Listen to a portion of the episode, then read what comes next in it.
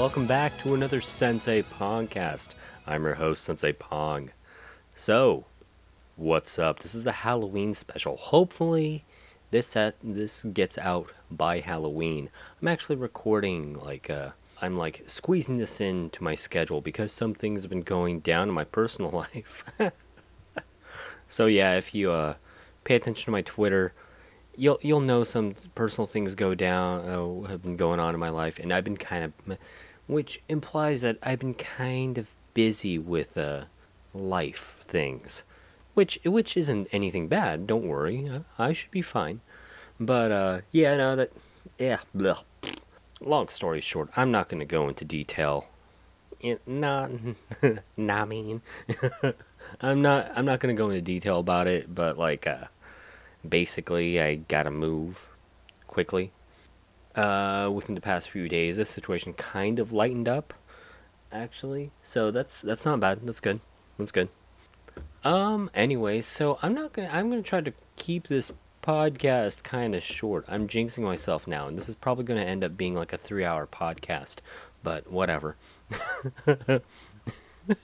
So let's not call this a mini pod. Let's just call this a regular podcast. The the Halloween special. oh yeah, and the other thing that's been going down in my life is uh, I had a small accident at work and I uh, accidentally cut open my thumb with a box knife, and it was. I, I had to like go to the go to the hospital because I work a graveyard shift and because no other doctors are you know open. You know, doctors' offices are open at the midnight. You know, one o'clock in the morning. So I was just like, okay, well, really, the only choice in this area is going to the hospital, emergency care, and all that. and oh, uh, long story short, like if if uh, this is for my international audience that may be familiar with the like samurai dramas in Japan or like uh, Kill Bill you know when they like cut somebody with a sword like the blood just spews out it was it was a little bit like that because it was fast and i hit bone and it hurt because i hit bone and i was like yeah yeah hit bone i so yeah my my left thumb has been kind of on hiatus for and light duty so yeah that's basically it before it made me kind of sad. I was like, right after I got the stitch, like, well, actually, right after I'd cleaned up a little bit, like, literally a minute or two after I um, cut my thumb open, I was thinking to myself, I was like, oh, no, Super Mario Odyssey releases in a few days. no, my left thumb. yeah, that was like I I don't know if I should feel proud about that or like stupid. That that was like one of my first concerns. I was like, "No, Super Mario Odyssey comes out. No, I'm not to be able to play Cuphead."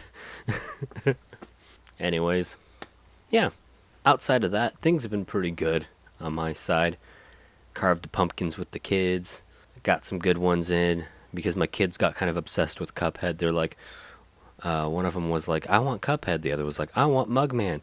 And then the other one was like, Well, I have kind of a small pumpkin. Can we do anybody else? I was like, Sure. So we uh, drew the face of uh, the devil character, the devil from Cuphead, which actually made for a pretty good pumpkin because it was just like your generically spooky character, but if, uh, you know, spooky jack lantern. But if you knew the video game and recognized Cuphead and Mugman, you'd be like, oh, hey, that's supposed to be the devil. Okay, I see what you're doing there um, second youngest was like, I want Batman. And I never thought about this before, but I saw it on like a like a Google image search or something like that. But I uh, cut out the bat signal in the back. So like if you put the pumpkin with the light in there, like up against a wall, it creates a bat signal right on the wall. So that was actually really cool. I was like, dang, you know, this this Batman design is pretty simple, but that that bat signal in the back makes it just freaking awesome.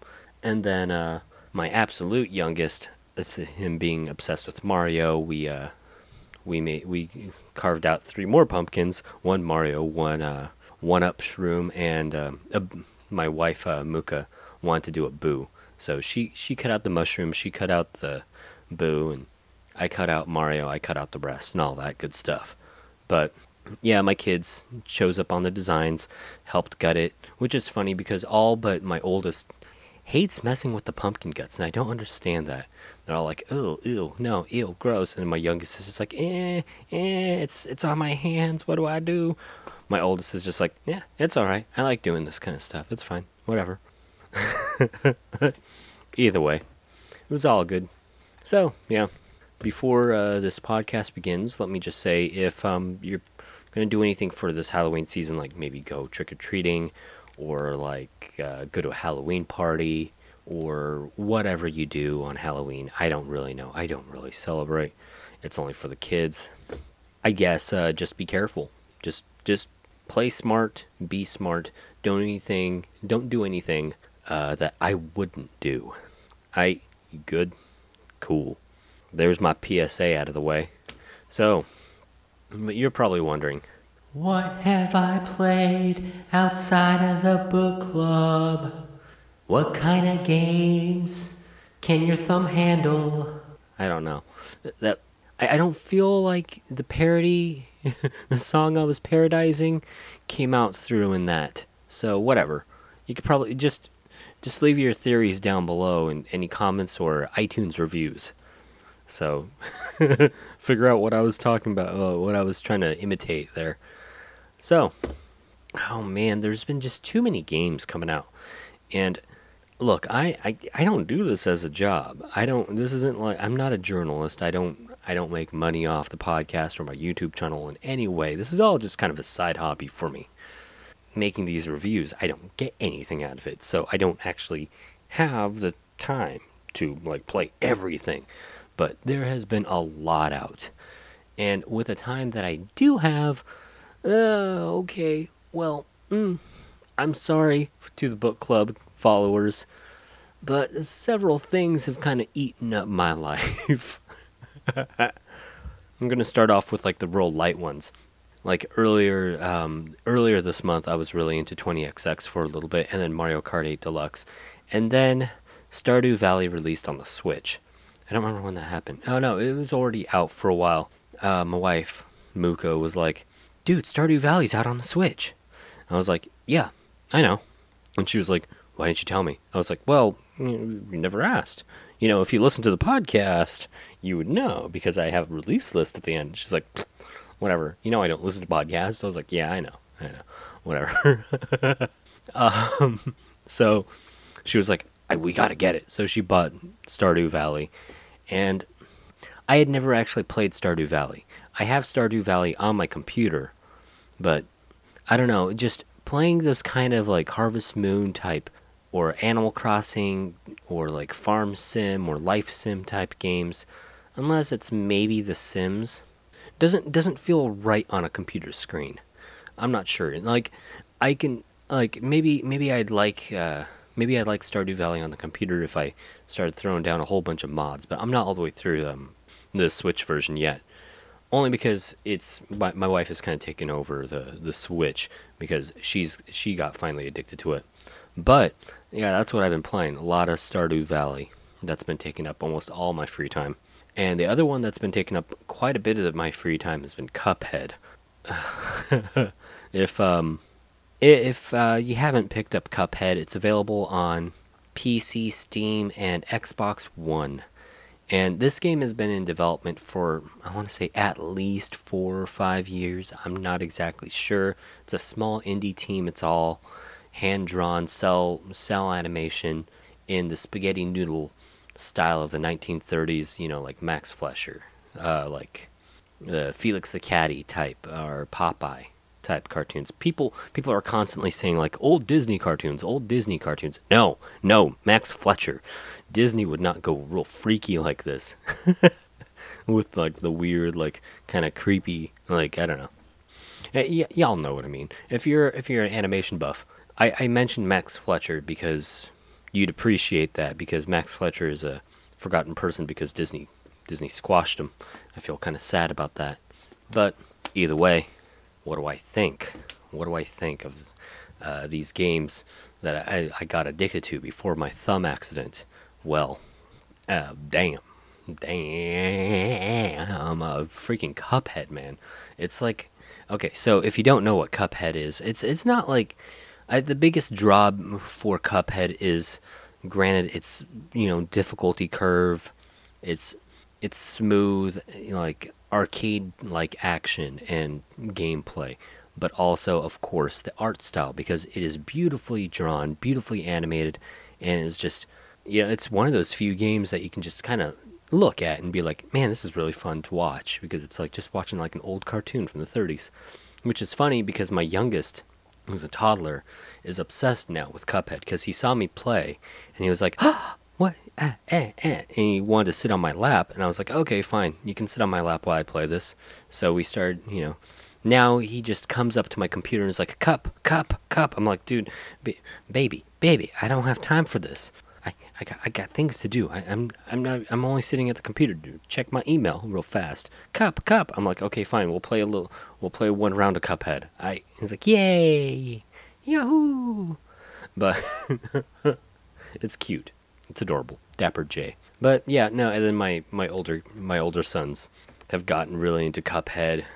Purposely got a second um, Rock Candy Xbox controller so I can do like co-op and the co-op is fun, but it gets intense because there's just so much going on on the screen.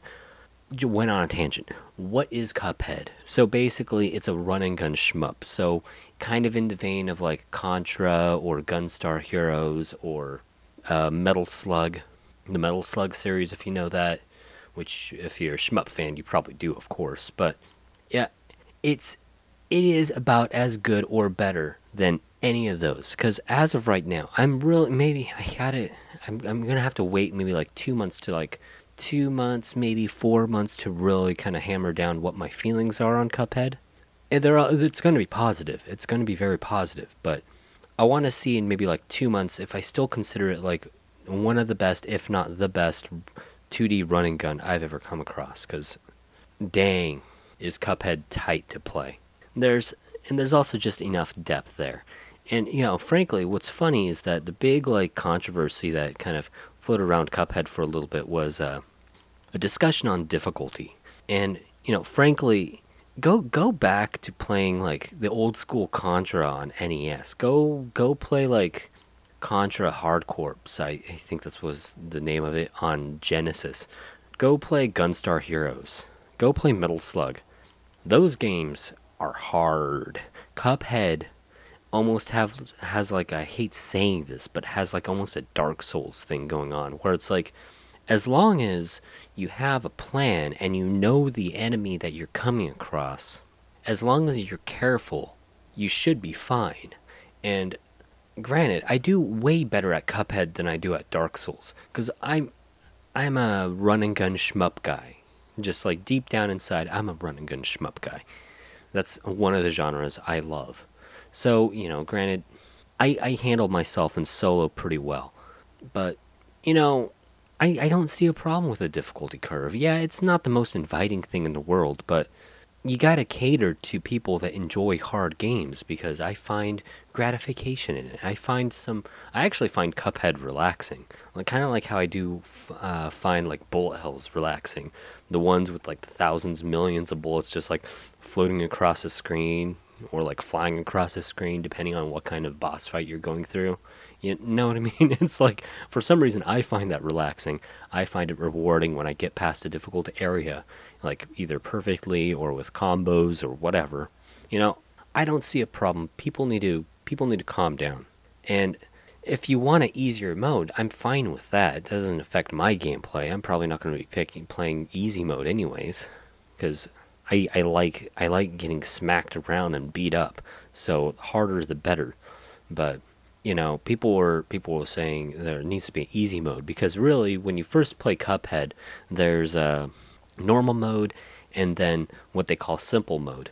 And for the storyline itself, so basically, Cuphead and Mug Mugman are like these two kids with cups for his heads, and they get get themselves in trouble by going to the Devil's Casino, run by Mr. Dice and Cuphead gets greedy and bets all or nothing and ends up accidentally betting his soul their souls on the money. And of course they lose because the casino is run by the devil, you know. subtitle of the game is "Don't deal with the devil," so you know, obviously, you know, oops. So if you beat the levels or really the boss fights because it's kind of a boss run but the bosses are built so beautifully and it's like so creative like with with what kind of bosses you come across. Like some bosses might have weird platforming segments. Some bosses might have scrolling screens where like you you can't fall down to the bottom. And other ones might be like a weird like raining shower of like projectiles. And um, another one I, I don't want to give out too much because I don't. I feel like this game can be spoiled if you're a big shmup head, but like some bosses are like, it's like all these little mini bosses that come out randomly, and you know some runs you might come across like one mini boss, but if you lose and then try it again, you might not eh, and win that time around. You may not even come across that mini boss, but it's like like little minions of the big boss. It's it's kind of interesting. It's really cool. But overall, what was my point? Hold up. Brain farts. It's kind of late. I don't I don't know what I was talking about. Point my point is I don't have an issue with this difficulty curve. That's what it was. One thing okay, so like when you beat a boss in normal mode, you get a thing called a soul contract, which the devil is telling you, "Hey, I can let you off the hook if you as long as you collect the soul contracts of all the people that are in debt with me," which ends up being pretty much everybody on the in the world and i'm thinking to myself man no one no one no one's living their life without any kind of sin. Is this some kind of deeper parable? You win the game if you you get the true ending if you get all the soul contracts. Now if you beat a boss in simple mode you don't get the soul contract but it's still regarded as oh well you beat that guy up so you're still able to progress. Does that make sense? You won't get the true ending. And apparently there might be t- uh, kind of a multiple endings on this, where it's like two different endings, three different endings, or something like that. I'm not going to tell you. I'm not going to tell you. You're going to have to find out for yourself. Either way, one way or other, because I haven't actually beaten it all the way through. I haven't been able to sit down because of my freaking thumb accident. Because I didn't, I didn't pick up Cuphead on release. I had to wait a little bit, but oh, my thumb accident.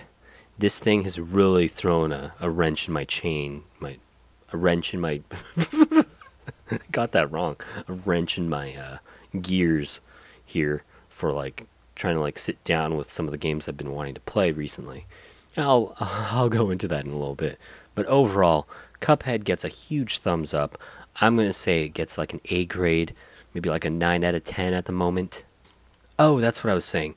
I forget who mentioned it. Maybe it was um, on the Podquisition with Jim Sterling or the Co-optional podcast where they're saying one easy way to get an easy mode in there would be just add extra HP because that's what really hurts people because like you make one small mistake it can pile up.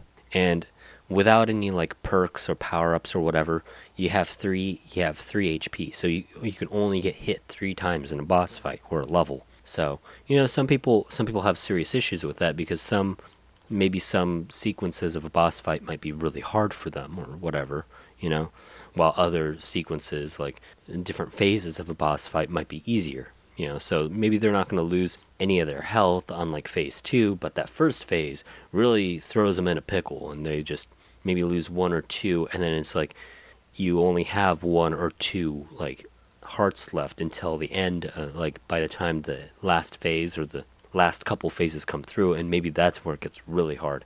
And maybe if you had that extra piece of hp you'd be able to get through it I don't know.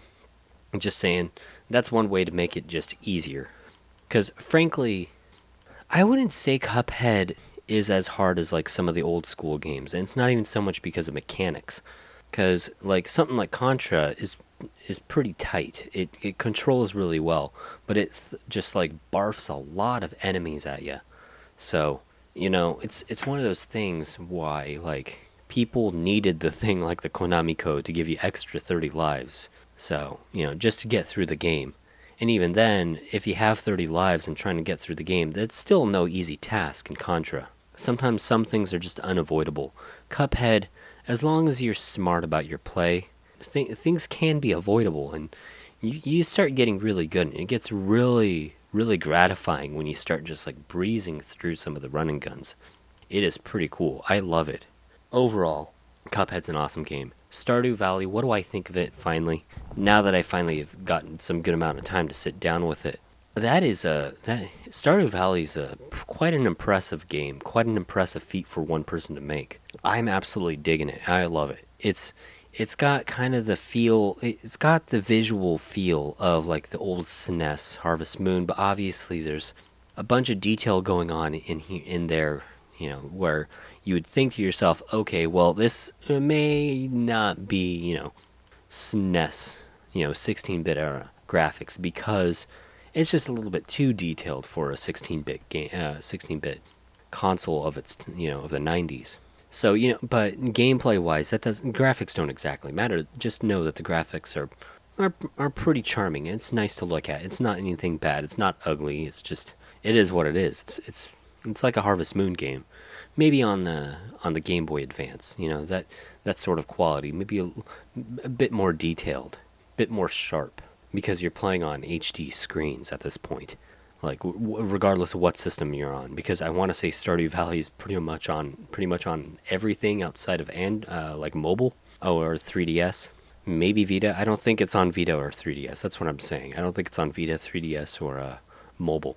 I want to say it's all just consoles and PCs and computers and stuff stuff. Things like that. Either way, the gameplay is what really matters. Time wise, time management, you do have to be careful about your time management, but I wouldn't say it's as like strict as some of like past Harvest Moon games. I can't nothing's really coming to mind at the moment. Maybe Harvest Moon 64 was the harder one, if I remember right. I'm probably getting this wrong. But I want to say that, it, like overall, the game gives you more than enough time. It feels kind of like a rune factory in that sense, because you have areas that you can explore and dive into, like the mines.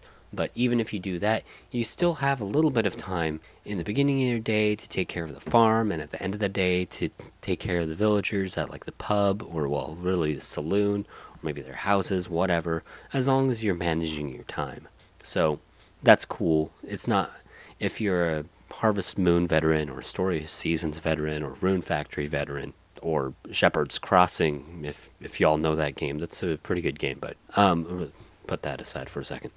We can talk about Shepherd's Crossing at another time. It's it's fun, but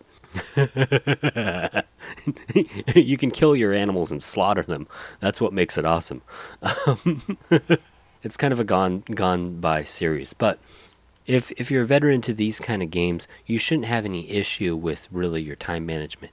It's going to be more like the crafting system because really what Stardew Valley feels like is like a hybrid between like Terraria and Harvest Moon, where like you've got and uh, well a hybrid between Terraria, Minecraft, Terraria slash Minecraft, Harvest Moon, and Rune Factory because you have a few elements of like exploring and dungeoneering like but very light, kind of like Rune Factory with a deeper storyline and all that and branching paths.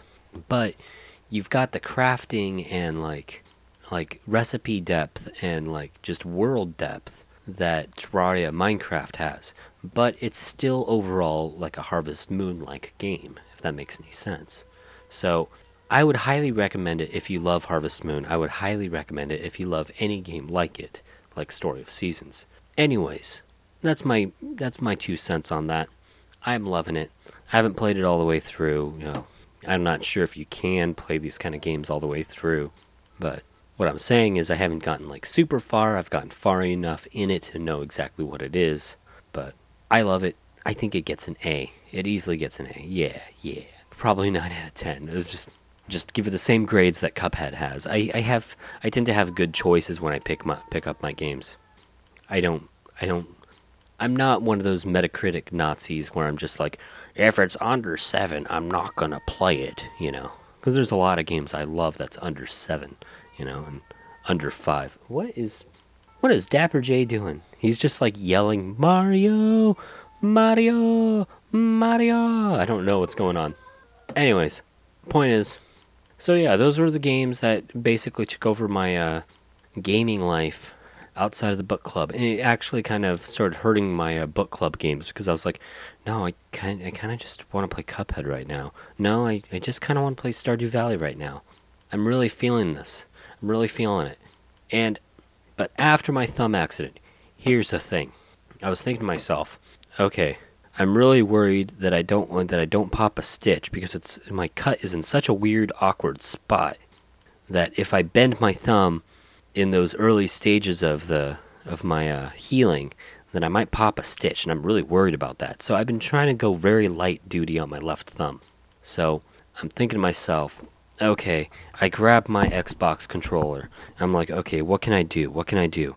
All right, well, D-pad, D-pad's gonna work. So I think I can do D-pad games, as long as it's not like Cuphead or like a, a platformer where I might get really into it. And those kind of things, I don't know. I, I noticed really, I noticed something about my gameplay style. When it, when I play like a platformer, I tend to bend my thumb more but I was able to start playing bullet hells a lot better because of my thumb. And I think it's because I'm forcing myself to like hold back. I'm not as like gung ho about it. So with that, I've actually gotten really back into like finding like bullet hells. And because bullet hells all kind of have like this kind of therapeutic thing for me, there's personally, mentally, I have no idea why. I've been looking around and I found some cool stuff out there. So, yeah, I can actually kind of play Cuphead okay. But because it's a run and gun, I'm limited. So I don't think I can. I don't, I don't believe I'm going to be able to beat the game for at least another three weeks. Because my th- the stitches come out in about like a week and a half. And I'm not sure like how um, how dexterous my thumb's going to be after I get the stitches out. We'll we'll see. I'm pretty sure I'm going to be fine, and I'll be back to normal gameplay ability gameplay abilities when um, my thumb fully heals. But because of that, you know, I'm just like, I, I, can't, I can't really play running guns at the moment. And then I realized, messing around on my Xbox controller, you know, testing out my thumb, I'm like, oh man, the D-pad, no, the D-pad's not the issue. It's the analog stick, because there you have to have. There's a lot of movement going on. I'm, I'm like, oh man, this is this is gonna be bad. And I'm thinking to myself, oh man, I'm not sure if there's going to be any way I can play Mario Odyssey. But look, I don't give up. I don't give up. I played Mario Odyssey, and it is awesome. I haven't played a lot of it because I don't want to overstress my thumb, but I've been I've been going at it pretty relaxed because you know, frankly, 3D platformers are definitely not as intense as 2D, but because I'm using um analog stick, you know. Uh, I'm bending I'm bending my knuckles and I don't want to pop that stitch. Because of that, thinking it through, I tried it a little bit and I was like, yeah, this is probably a bad idea. It doesn't exactly hurt, but this is probably a really bad idea. But twin stick shooters are completely out of the question. So, let's say hypothetically you hurt your thumb the same way I do and you get stitches in there. What kind of games should you be playing if you want to keep on playing? like you wanted, but you but you don't want to mess with your left hand. What do you do? What do you do? Well, I actually was thinking to myself, okay, well this is perfect because the visual novel and text adventure month came in. So as long as I'm typing and only using my right thumb for the spacebar, I should be in the clear for all them text adventures. Visual novels are obvious because that's just you know right hand on the mouse. Um, might have to get a fight uh, like a might have to get a uh, a hitbox. So uh, all I'm doing is you know using my my fingers, not my thumb. Um, I have noted here the the flight stick. Uh, yeah, no, I actually ended up trying the flight stick on Cuphead, and my flight, just playing anything with a flight stick, is just a challenge in itself. Uh, if it's not a game that you would think, oh, that would be great for a flight stick, you know? Dude, Cuphead, eh, look, since you can rebind the controls on Cuphead, if you already have it, and you've got a flight stick, play Cuphead with a flight stick. It's it's going to be awkward. You're going to like it if if you like hard things. It's going to be fun. But yeah. It's it's like I'm sure there's somebody out there that's figured out how to play Cuphead with a DDR pad. I want to see that. That seems stupidly intense. Anyways, where was I going with this? So, bullet hells. Let's talk about that.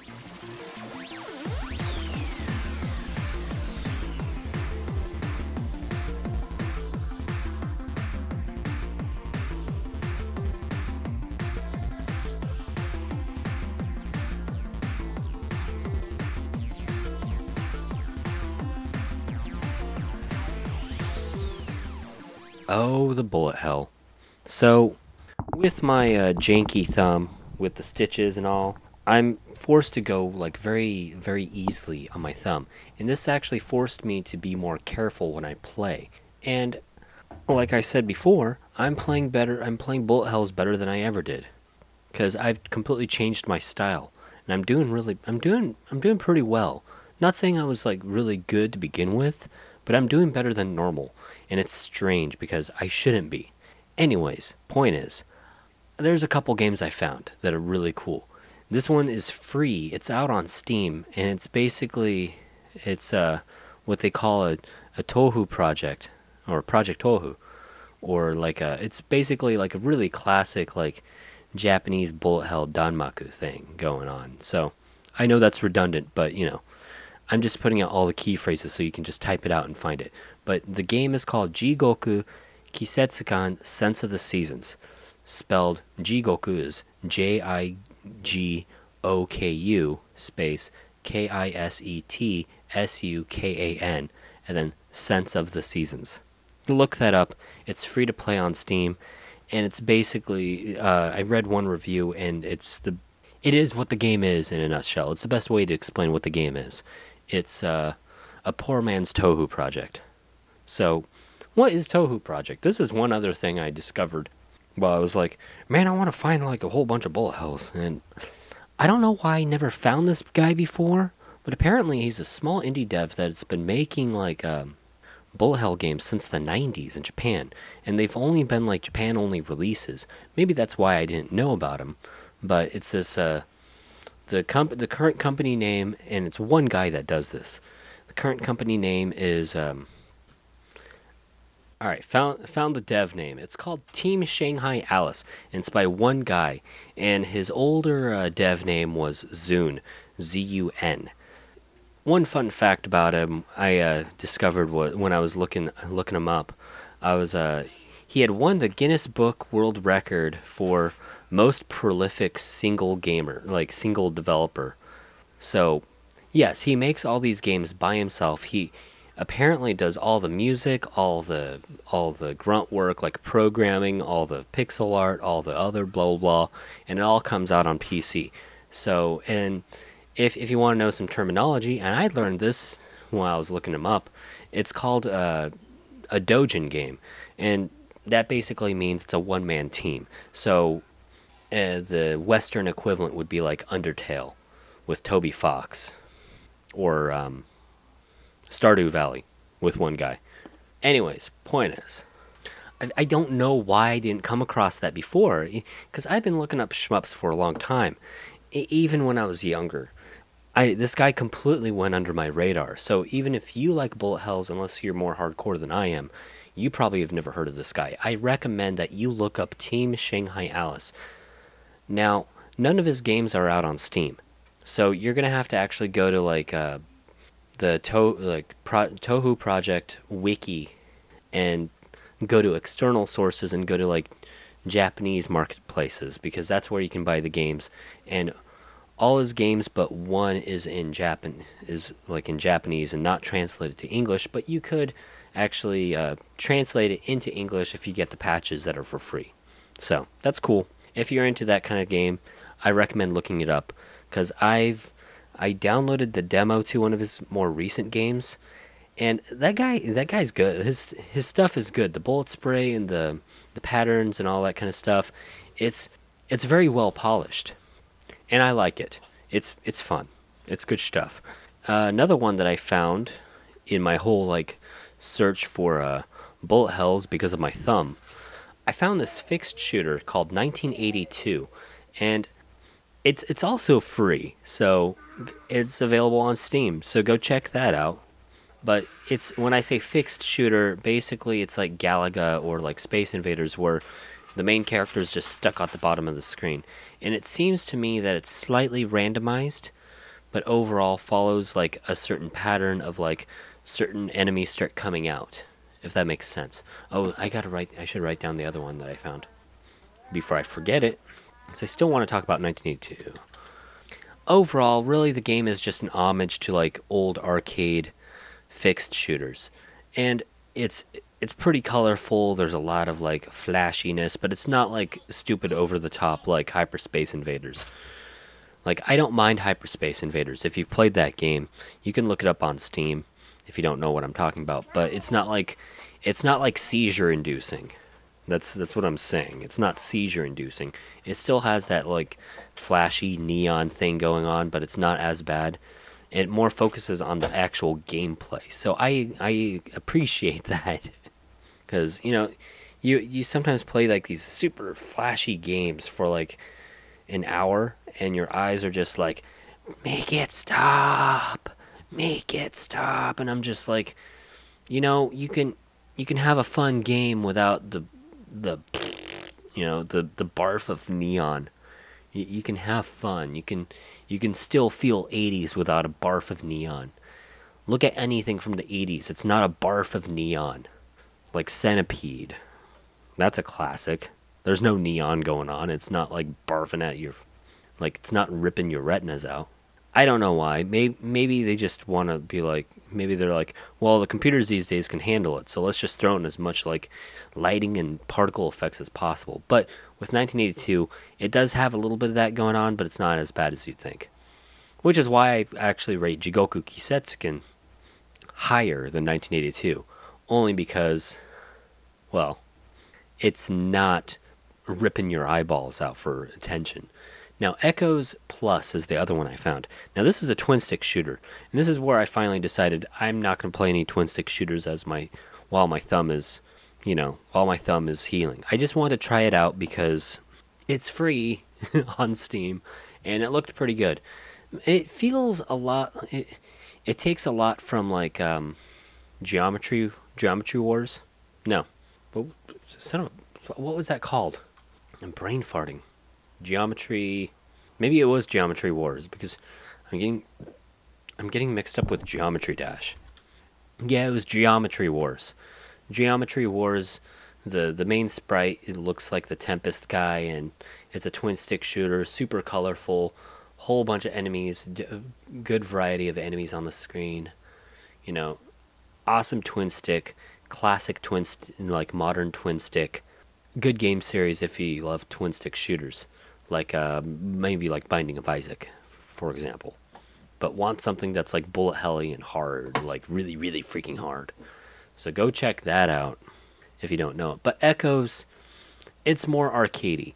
There aren't there isn't like a whole bunch of modes or anything, but it it kind of has like an asteroids vibe. Only because when you first start out, the only enemies on the screen are asteroids floating across the screen. They're not really enemies, but new enemies get introduced as you progress through the game and aim for a higher score. Really, it's a it's a score rush type game. It's not the kind of game that you might get like necessarily addicted to because I'm not sure what there is in terms of like progression or like goals outside of like just trying to get a better score. But overall, I really like the game. It's the the controls are tight. It doesn't actually require that much from my machine in terms of like resources, it's pretty good. I like it. And it's got a real twin stick feel to it, which means chaos. Not so much like a controlled chaos like a bullet hell where it's like, you know, precision and threading that needle be the thing. It's more like being able to dodge and react as quickly as possible, like Geometry Wars. So, if you're into that, go look up Echoes Plus. I highly recommend it. It's it's got a real classy vibe to it. Anyways, what other kind of games am I still able to play with my thumb? Basically my entire library of bullet hells, which I'm not going to I'm not to list through for you. I've got a bunch of them. What are some notable ones though? I guess Refrain would be a notable one because I like that game. Um, but not as much as like Blue Revolver or Crimson Clover. Those are better. I should probably stay away from Blit Bit Blaster. I feel like uh, Bad Caterpillar might be a bad idea because I tend to like smash the button on that one. Maybe Star Mazer. Star Mazer DSP. There's a good one. Um, oh, Switch and Shoot would be real easy because that's just a one button game. It's like a super bargain game on Steam. And I think it's the early access is free on Android. I could be wrong. Yeah, or the X Zeal series. Zeal series. What I don't I don't know what the series is called, but it's a I want to say it stems from the arcades. I don't know that series very well, but eh, regardless of that, those there's some of the notable ones I have. Uh, let's see. Oh, console wise, I suppose Raiden and uh, um, Gradius might be okay. I haven't tried those out with my thumb yet. I, I have a lot of shmups. Uh, I, I have a lot of shmups in my personal library. I, I think I have an addiction issue to a certain genre. I'm not sure. What were some other games? Obviously, StarCraft, Civilization, any kind of strategy game where it's mostly just mouse work and maybe a few keystrokes here and there. So, you know, I was like, okay, we could do that. Uh, but yeah. Oh, traditional RPGs. Even if I have to use the analog stick, uh, Muka was telling me that when she'd get like really lazy when she was a kid, she'd just like twiddle around with her pointer finger. And I was thinking to myself, well, you know, JRPGs don't require like reflex, so I'm sure I can do that. You know. Final note on here is before I actually I wrote these notes a while ago because I was meaning to record this episode a while, you know, like last week, but uh, personal things came up and I couldn't get to it. But uh, it says stay away from Cuphead. Uh, this, I think this is like take three of recording the Halloween special. It's been a busy, busy month in my personal life. I haven't been able to do anything. Hopefully next month is going to be easier. Maybe I can. Maybe I'll go into detail later about what I'm thinking about doing with this podcast because I've got some. I've said this before, but I've got big ideas. Big ideas. And I think I'm going to throw a lot of concentration towards it. I'm not sure. We'll see.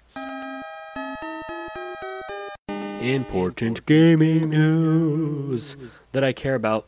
So, there's been a lot of news in the gaming world. So, I'm only going to cover like a few things because I don't, like I said before, like I always say, I don't want to just be another parrot.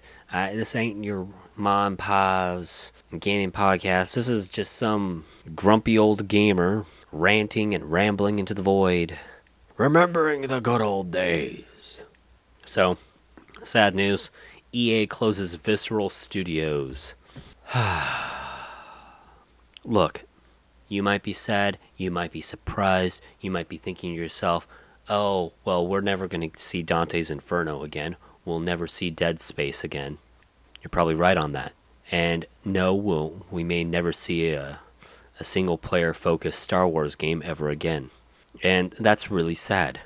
But, you know, was I surprised? No. It's EA. What do you, what at this point anytime EA buys out another company, I think it's safe to assume that company will shut down within a few years. Just just expect it. Just be like, "Oh, okay, that company's going to go out of business pretty soon. That that studio is going to get shut down." Because EA is a monster and they like to give you your eternal anguish. That's what they do. But with this, what do I have noted here? Um, about that Star Wars game, it could have been good. I'm not sure. You know, Visceral has Visceral does a good job. They well, they did a good job. They they were great before they got bought by EA. When they finally got bought by EA, you know, so, it, uh, big bigger fans than me would say, well, the feeling changed, and I wouldn't be surprised about that because it's not something I would have you know, it's not something. It's it's something I I've seen in the past with EA bought properties and stuff. EA EA can't make games. We need to understand that. They're like Konami, but far bigger and scarier because they will destroy companies you love. Unlike Konami that just doesn't care. Does that make sense? Konami may not be a good company, but EA will destroy companies. They are the the behemoth of this of the gaming industry. They they consume, they destroy. They're out to conquer. That's all they want. So, in terms of the Star Wars game, yeah, it could have been good. I'm not familiar enough with Dead Space or the Visceral, you know, Visceral Studios or anything, but you know, I'm I'm kind of sad because I was actually kind of looking forward to a single player Star Wars game. I, I would have been like, you know, I've been I've been wanting something like that for a while you know, like the good old, like the good old days, like uh, crap. What was that called? Not Rogue Squadron. That's a good game though. Or Rebel Assault. Rebel Assault Two was really good. for its time. For its time, we'll we'll say that for its time, as I uh, recently picked that up like a few years ago. Hasn't really aged well. Still fun, but it hasn't really aged well. Uh, what was it? What was it? Um, was it Dark Forces? Yeah, I played the 64 version because that's what I had when I was a kid growing up. Didn't have the PC or Mac version, but yeah, I think it was Dark Forces. Just look that up. I'm just look. It's gonna bother me. Yeah, Star Wars Dark Forces. Ha. Yeah, yeah, Dark Forces. 9 out of 10 on Steam, 4.4 on GOG, 4.5 out of 5 on My Abandonware. Yes, Dark Forces was pretty good. Kind of empty, from what I remember last time I played. And when I say last time I played, I played it within the past like seven years. But it was still fun. It was still pretty good. You know, definitely not the best first person shooter of its time. It's only fun because it's Star Wars. And I, if I remember right, you get those Wilhelm screams every once in a while. But, you know, thinking about like these older games and single player campaigns, it's not going to happen anymore. I'm sorry. Uh, I do have noted here, it makes me sad since there ain't any more good single player Star Wars games outside of possibly the LEGO games, if you can really call that single player, since co op is obviously the focus for the higher fun factor of roughly 10.21 out of pi. Why did I write that? I, I write this most incoherent notes. But my point is look, we should have seen this coming once EA bought Visceral whenever that happened. I don't remember. It was like several years ago, right? It's just another studio EA ate and killed, which um, reminds me of the, the moniker that I've given them always, like Eternal Anguish, Eater of All, or Evil Agony is the new one that I thought up the other day. But yeah, but this made me curious. This made me curious, and I looked it up and I typed out a, I, uh, typed out a few uh, small devs and big devs a nice little list of all the companies EA has pooped out and eaten and destroyed, and some of their popular games. Maxis. For all intents and purposes, yes, the Maxis brand is still technically around, but Maxis is dead. Let's face the facts here. Maxis is gone. Maxis has been known for um, SimCity, The Sims, Sim Earth, Sim Ant, all the sim games, all the all the creations of Will Wright. And as far as I know, Will Wright doesn't work for EA anymore. Well, actually, this was funny because um, like a couple days ago, Larry Bundy Jr., aka Guru Larry, came out with a video of five uh, devs that got destroyed by or that that were destroyed by EA, and I, I watched that. That was pretty good. But there were there's a few others here that you know, Danger Close, creator of um, Medal of Honor, also known as EA Los Angeles and before DreamWorks Interactive, Westwood Studios, popular for uh, Command and Conquer and some other stuff. Origin, which did Ultima and Wing Commander, which makes me sad because I love Wing Commander. I love um, Command and Conquer. There's also Bullfrog, where um, he was Larry Bundy was like Peter Molyneux. He always he always throws crap at Peter Molyneux every video, but he was like, you know, this one time He's like he's saying, "Look, I'm not saying I have I absolutely hate Peter Molyneux because blah blah Bullfrog Studios Dungeon Keeper, what have you." Um, there's also Mnemonic Studios that did uh, Spellforce and Battleforge Black Box games, the creators of Need for Speed and Skate, and one he didn't mention, but I'm going to mention because I always mention it every time I talk about EA being absolute garbage of a company is PopCap. PopCap, for all intents and purposes, is a dying husk of a soulless shell of what it used to be. And it makes me sad because I loved PopCap games when they were big. Granted, PopCap hasn't been around for like super long, and so I didn't grow up with it when I was a kid. But when I discovered them when I was like in either in uh, high school or college, I was like, these guys are awesome. These guys are definitely my favorite puzzle game company of all time. And then they got by, bought by EA, and I was like, oh, this this could be bad. At that point, I think I wasn't like completely on the bandwagon of absolutely hating EA and not buying EA products. But with that, yeah, I think PopCap was the the eye opener for me. It was like, yeah, Westwood got bought, and I didn't. I don't think I I knew that Westwood got bought. I don't think I knew that Origin got bought. I just knew Command and Conquer games and Wing Commander games hadn't been coming out like on schedule that you'd think they would, or Ultima. So you know that kind of stuff. But EA, they've done it again. Moving on to some other kind of fun news.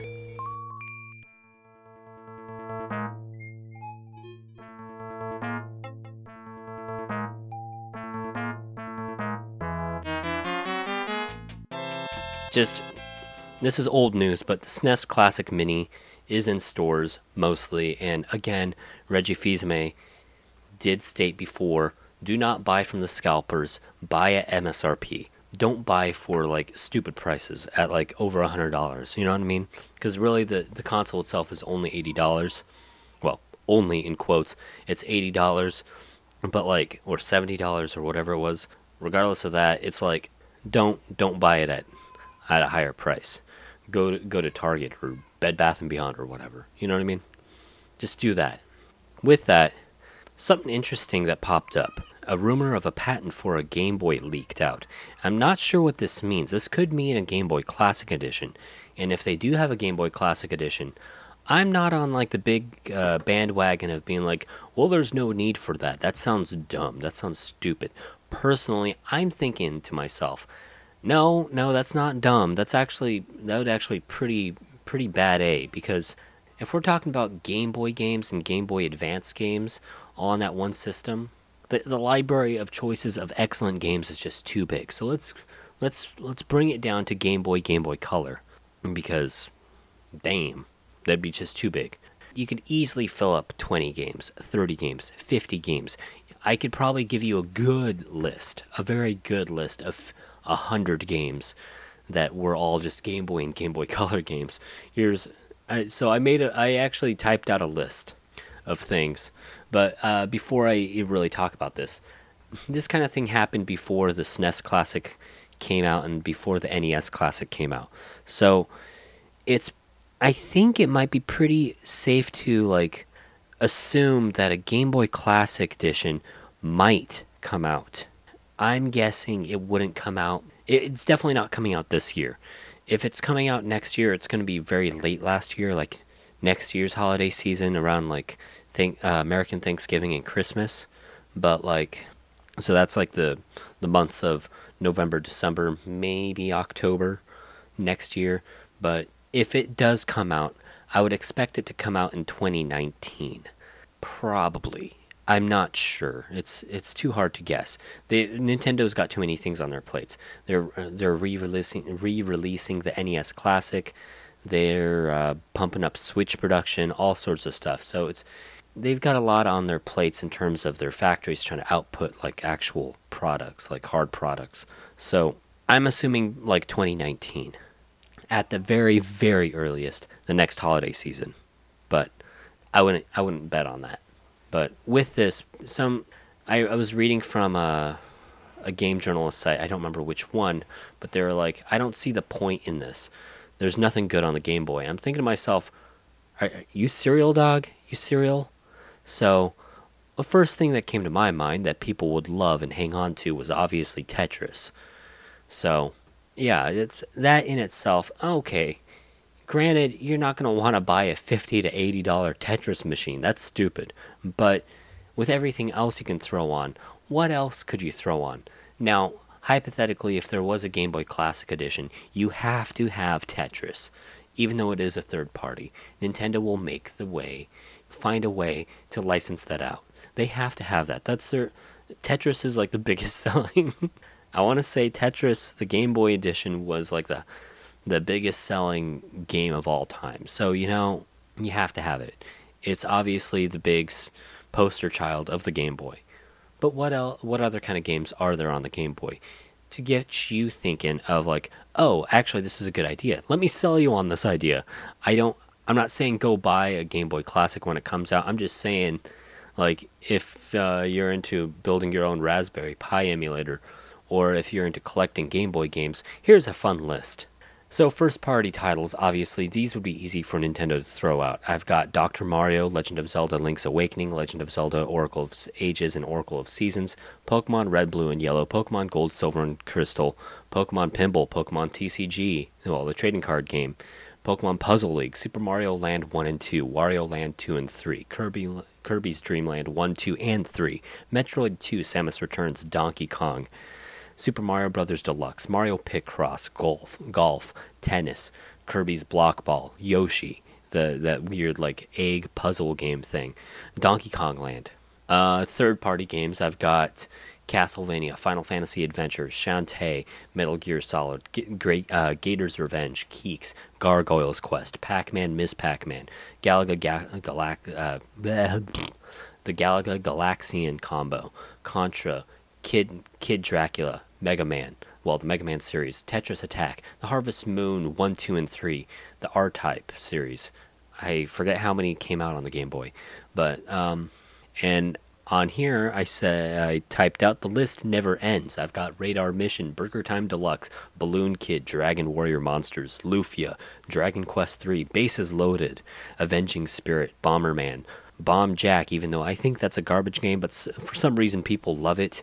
You've got Bonk's Revenge, Legend of the River King, 1 and 2, I believe, uh, and Side Pocket. And if you want to talk about obscure games or games that I don't think would happen, you've got Tetris 2, Tetris Blast, Zoop, Mr. Do, Bugs Bunny, Crazy Castle 1, 2, and 3, Prince of Persia, Paperboy.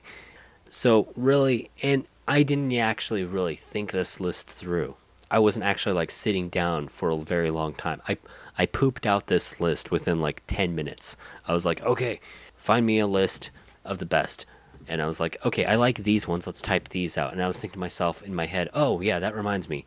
Contra. Yeah, Contra was pretty good. Uh, Keeks was pretty good. Gator's Revenge, I love, you know, even though it's a pinball game. But, you know, you don't have any pinball games on this. So I was like, okay, whatever, let's throw that in. Um, oh, Alleyway. Alleyway is a good one. That's a first party title.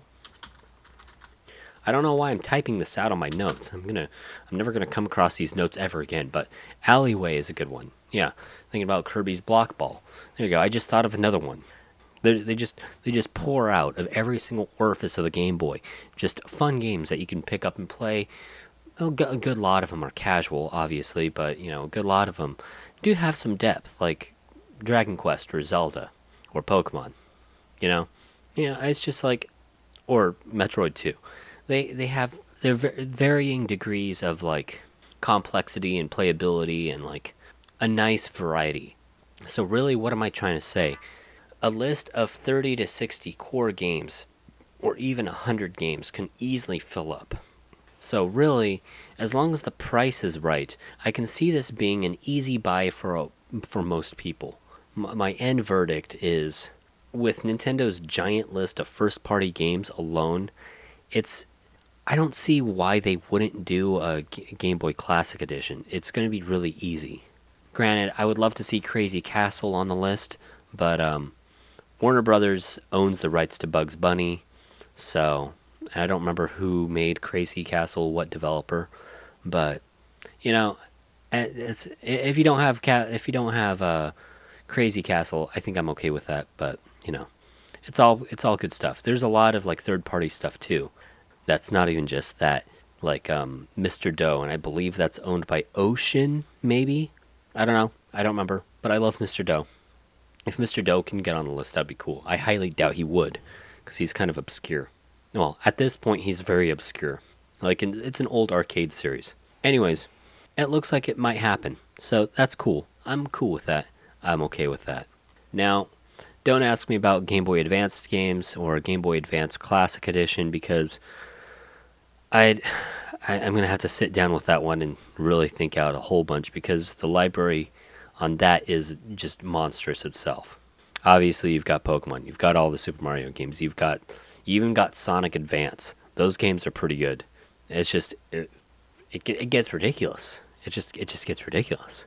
Now, something else that I, I uh, typed out here in my notes, thinking about like these retro consoles and whatever, like playing to nostalgia, pandering to us older folk. You know, I was thinking to myself, Oh yeah. Well, this is technically old news, but I, I don't think I've ever mentioned it on the podcast. But the Super Retrocade, I uh, the price is like sixty bucks American dollars, and I uh, looked up on the site. It said there's over ninety games, which probably means like ninety one, and basically it's a Data East Capcom machine. So that's cool. I'm okay with that. Let's click on the website real fast because I don't always trust my notes. Yeah, fifty nine ninety nine basically $60. Some of the games include Mega Man 2, Strider, Final Fight, Bad Dudes, Burger Time, 1943, Ghost and Goblins, Mega Man 3, Knights of the Round, Son Son, Fighter's History, Captain Commando. It's a little hard to read. Joe and Mac and Side Pocket. Um, 1943 is on the list. It's a done deal for me. No, I wouldn't buy a a sixty dollar 1943 machine. Oh man, my stitches are itching. I'm gonna stop talking about that because that's gross. Y'all probably don't want to hear about it. Anywho, yeah, bad dudes. If I remember right, that's a that's a beat 'em up. Yeah, so it doesn't have a, a release date yet, but for like 90-ish games, over 90 games, whatever, with a lot of uh, Data East and Capcom stuff in there, for 60 bucks, that is actually a really good deal, and it's by Retrobit. And as far as I know, Retrobit tends to make pretty decent stuff. So I would assume that it wouldn't be like super cheap quality. It should be pretty decent quality for what it is. And it looks like it's got USB hookups and uh, 10 foot super retro controllers. That's what it says on the site. So I'm assuming, yeah, it comes with two controllers and the six button USB controllers are compatible with your Mac and PC. That's what it says. There's also a save state function. So, you know, that's all pretty cool. You know, honestly, if you're going to buy like a plug and play anytime this year, like a retro plug and play, I might have to recommend this one, unless you really want those RPGs on the SNES Classic. It says available holiday season 2017, hasn't released yet. So I'm assuming maybe it's coming out on like Black Friday because that's the big American shopping day, and who knows? Hopefully they come out with it soon because I'm really curious about this. I'm not gonna buy it day one. I'm not one of those. I'm not usually one of those kind of guys. I'm not usually one to buy things day one. Oh, that reminds me. Thinking about buying things on day one. Oh snap! Hold up, hold up. I gotta, I gotta, I gotta. It's it's, it's past midnight. Oh, oh snap! Oh, snap, snap, snap, snap, snap, snap, snap. Oh, I gotta wait six hours. Okay. Bubsy, the Woolies Strike Back, is releasing in six hours. So I gotta record for the next six hours, and then you can have like live footage of me playing, like well, audio footage. This was like the other big like game I was excited for this year. All the other ones have come out. There was already like Breath of the Wild. You had Cuphead. You had Sonic Odyssey. Sonic, I said Sonic Odyssey because I saw Sonic Mania here. Sonic Mania, and then um, yeah, you had Sonic Odyssey and uh, Mario Mania. Yeah, those games, those games already came out, so I was like, okay, shabam. Yeah, Cave Story Plus is only fifteen dollars regular price on Steam. What the balls? Why is it thirty bucks on the Switch? Seriously, seriously, guys, seriously. When did this release?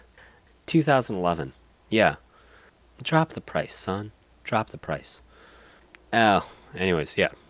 I'm not usually one to uh, get things on day one. So once the Retrobit super retrocade drops, maybe unless you're really excited for it and put a lot of trust in retrobit, sure go get it. I'm not stopping you. I can't stop you.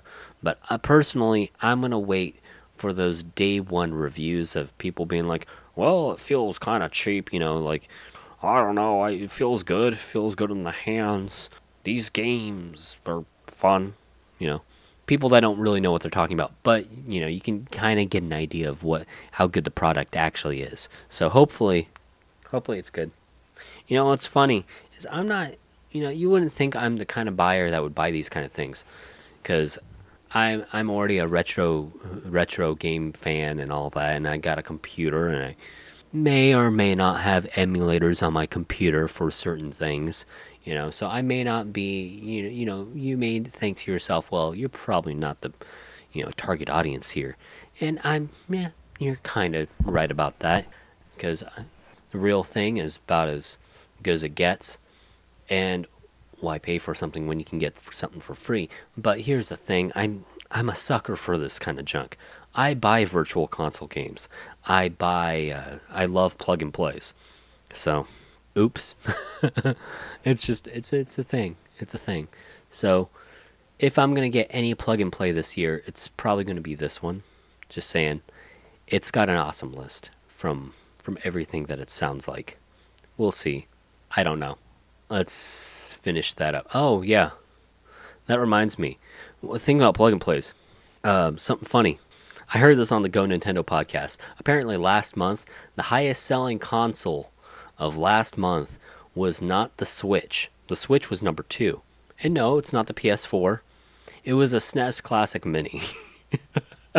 With like 3 million or whatever, how many million sold, I don't know. But they didn't I don't think they gave a number. Let's let's look this up. That's going to Now I'm curious.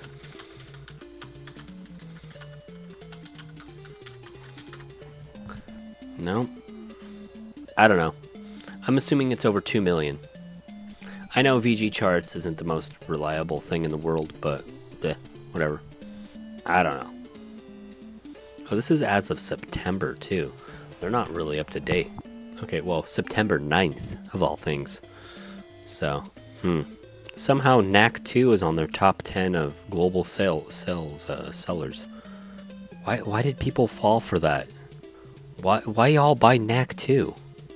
Well, maybe it's because there's no like super family friendly platformer on the PS4, but I know there is. There's gotta be. They do exist. Just, just not looking hard enough. Oh. oh, ouch. The Xbox One just isn't selling in Japan. I'm not surprised about that. Why? This isn't news. This isn't news. That's funny. That's sad. Anyways, whatever. VG charts is unreliable. I don't like using them as a source. Let's. What, what was I talking about? I don't know. Oh, okay. So let's just let's just end this segment with fun fact that I learned the other day. I think it was on the CADcast that I heard. Another podcast I listened to. Um, no, maybe it wasn't CADcast. I don't know. Uh, the Tekken Tekken game series as a whole has outsold Street Fighter by roughly 5 million. Maybe that was Go Nintendo again. I don't know. But whatever. Tekken has outsold Street Fighter over the years as a franchise by roughly 5 million. I don't remember what the numbers were. So, yeah. Let's let's carry on.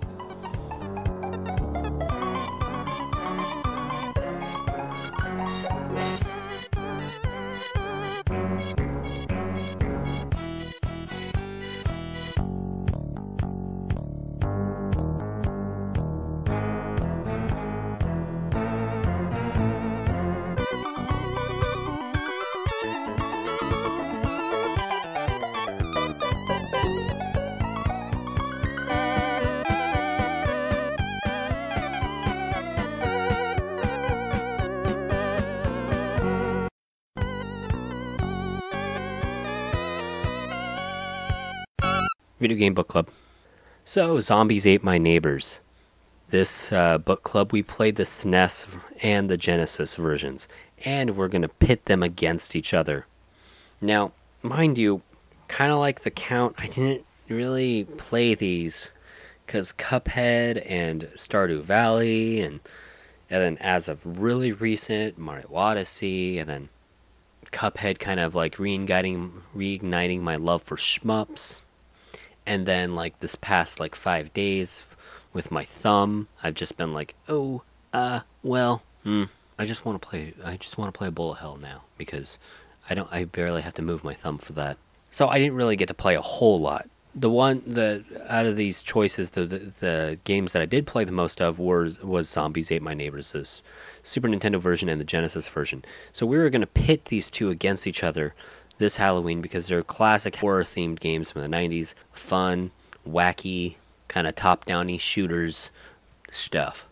So, which one was better? And, you know, at first thought, you know, I didn't. maybe it was because I I don't have that much experience with the Super Nintendo version. I originally thought that the Genesis version would beat out the SNES version, but that wasn't the case. And I'll I'll explain my case here, and I feel kind of sad because I figured my Genesis bias would win this one, but the clear victor is the Super Nintendo.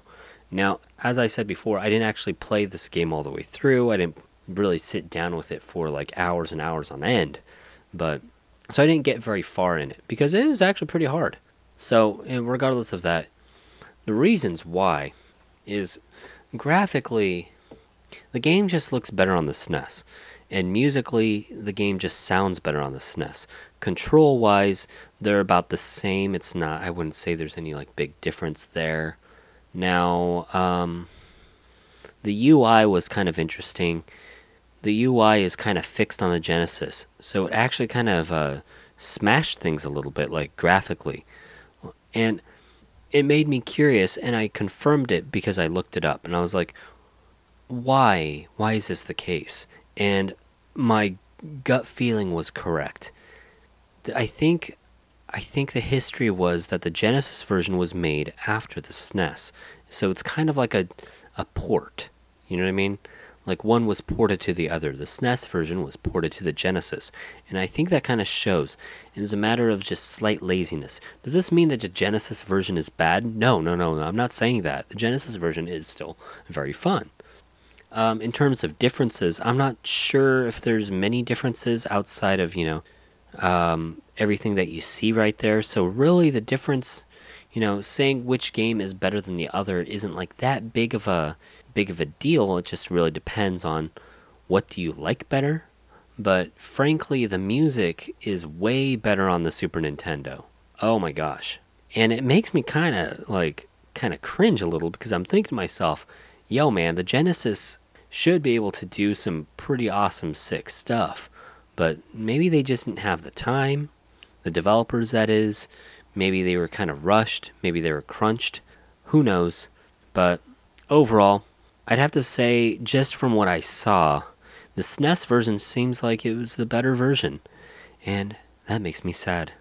Because, you know, I'm not. I've I've compared uh, Super Nintendo games and Genesis games in the past, just personally, and it's usually kind of half and half fight. But I tend to lean towards the Genesis. Like a good example would be The Lion King. I've played the SNES version, I've played the Super Nintendo version, but frankly, I think the Super Nintendo version kind of looks like garbage.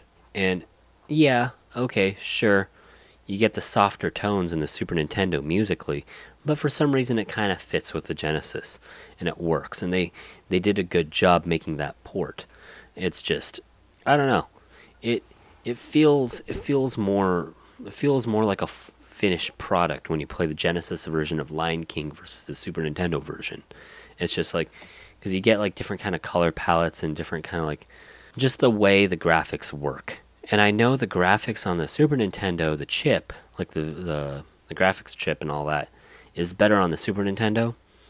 But you know, sometimes when you like make a game for one console versus the other, sometimes it just translates better to a certain console. And I thought that was going to happen with this one.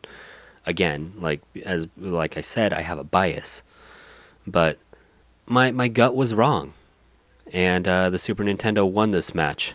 So let's let's actually let's make this a little thing here. SNES Gen one for zombies ate. There you go. Genesis 0. There we go. I'm making a little scoreboard here. So if I do this again, we'll have a scoreboard. I'm not going to do this again until maybe like December. We'll do we'll do it December. I'll find a game that we can like compare. Maybe it's going to be Bubsy. Actually, screw it. Let's do Bubsy next month. All right. Dang it. That way we can that way we can say we're celebrating the the release of Bubsy. I can find a, I'll, I can find a copy of the SNES version easy. That shouldn't be hard, right? Okay, if you're curious, Bubsy is going for like 15, 13 bucks on the internet for the Super Nintendo. Bubsy for the Sega Genesis is going anywhere between $9 to $18. So, there you go. Oh, that's Bubsy too. You talking about, Willis? Bubsy Sega Genesis, eight dollars. There you go. That's that's that's that's actually a pretty good price. It's a lot better than I thought. So yeah, let's let's do that for the next book club. Anyways, I don't know. I don't have much to say about Zombies Ate My Neighbors. It's still fun. I still got a kick out of it. I might come back to it pretty soon. I don't know. We'll see. There's just too many things to play right now. Once things start slowing down in the gaming sphere for my own personal entertainment, and I feel like picking up the Genesis or the SNES, you know, maybe maybe I'll play Zombies Ate My Neighbors, because I like that difficulty curve. I kind of want to see how far I can get without like really using any continues or like any cheats. I like you. I like doing that. That's kind that kind of stuff is kind of fun. It's see if I still have my uh, see if I still have my groove. How far did I get? Not very far. I think I got up to like level eight. Not far at all. Some of those some of those guys get like hard. So, The Count by Scott Adams. Look, I'll be honest, I didn't even read the book. I didn't read the book this time. I just I just got too obsessed with Cuphead. I was like, I want this shmup action. I want it. I want it. And I played a little bit. I was like, oh my gosh, I forgot how hard this was. I, I my my ego is stopping me from picking up a walkthrough until like two days ago. I was like, okay, let's look up the walkthrough and see what what I had to do to even get through the first night because I kept dying. I kept messing up. I kept I probably was just I don't I don't know what I was doing wrong. I realized it's kind of a careful like uh, it's a little bit of RNG because you've got that timer, but like uh, in some events I believe. But if you didn't play the game, basic story is uh, you're staying out at uh, Count Dracula's castle, and you got to survive three nights. And by the third night, you kill the you kill the count and escape. And this includes like exploring the castle, picking up items, like your usual adventure game kind of uh, stuff. But one neat thing about this one text adventure was that you uh, had a timer going on, so you had a turn limit as well. So any, so you could only explore the castle to such a degree before it turning into nighttime, and at that point you have to head back to your room. So, and go back to sleep. Make sure that you're secure and safe so the so the count doesn't suck your blood during the night. So that's cool. Now, if you got through it without the walkthrough, kudos to you. You you didn't get sidetracked like me. I'm sorry, I failed y'all. I uh I figure, well, you know, look, I'm gonna I'm gonna be playing a whole bunch of text adventures and visual novels, anyways, next month for next month, coming up very soon. And if bullet hells don't take over my life, if Mario Odyssey doesn't take over my life, hopefully I can get through them. We'll see. the problem about holding a book club with like games that aren't in like the popular like uh, beat of uh, things. Let's just throw Mario Odyssey on the book club. Screw it. There you go. It's on the list now. So yeah, do I still th- look? Okay, so I can't really give you a good recommendation of whether or not I think the count still holds up because I didn't really play a whole bunch of it and I didn't really play it for all intents and purposes. I think I played maybe like 15 minutes. I was like, I, I, I, I, I, I, I want to play Cuphead. I want to play Cuphead because by the time I sat down with, uh, I should have played the count first. That's what I should have done. I shouldn't have played Zombies Ate My Neighbors as my uh, little book club assignment. I should have I should have saved that for later because that's an easy pickup and play. Count is not really an easy pickup and play. You kind of have to sit down and think your way through it. And freaking Cuphead, addictive, addictive as all hell. Let's just say that. So, I apologize. I failed this book club. At least I played Zombies Ate My Neighbors, SNES and Genesis versions, and they were fun. So, but what do I, do I think the count still holds up? Uh, yeah, but it's a very niche audience it's it's kind of my game. I still enjoy those kind of games every once in a while. I, I love those kind of games. They they hold a nice little place in my heart. But I really don't think it's a good beginner text adventure. There's there's a few mechanics going on that aren't as straightforward as you'd think. There's a little bit of moon logic maybe. But yeah, I was looking through the walkthrough a couple days ago. I was like, "Oh boy, yeah, I wouldn't I wouldn't have gotten that down in like an hour or two or three."